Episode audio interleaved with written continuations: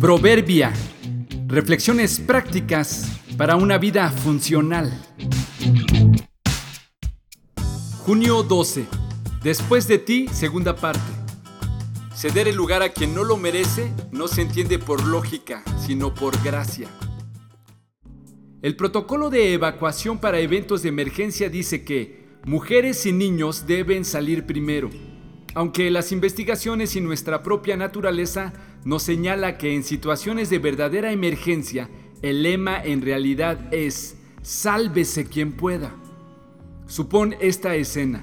Una familia completa están en un barco a punto de hundirse. Está el esposo, la esposa y tres hijos. Siguiendo con el protocolo, el esposo tendría que permitir, probablemente animar, sino obligar a su familia a subir al bote. Despedirse de ellos con la esperanza de sobrevivir, sabiendo que tiene pocas posibilidades de ello. Qué mal se vería el hombre queriendo salvarse o morir con su familia.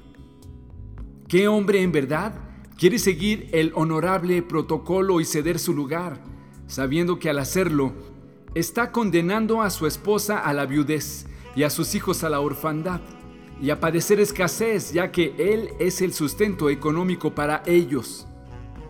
Pensándolo a la inversa, tal vez sería más factible.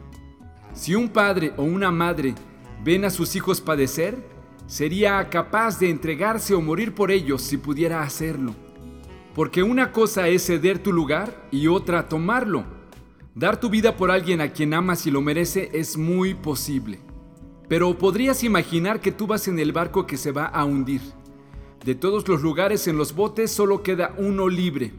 Cuando estás a punto de ayudar a tu hijo a subirse para salvarse, el capitán te ordena que cedas ese lugar a un asesino que va en el barco como prisionero. Tu hijo se queda y el asesino se va. ¿Qué padre en su sano juicio querría hacer eso? Conozco a uno que lo hizo envió a su Hijo Jesucristo a morir por nosotros.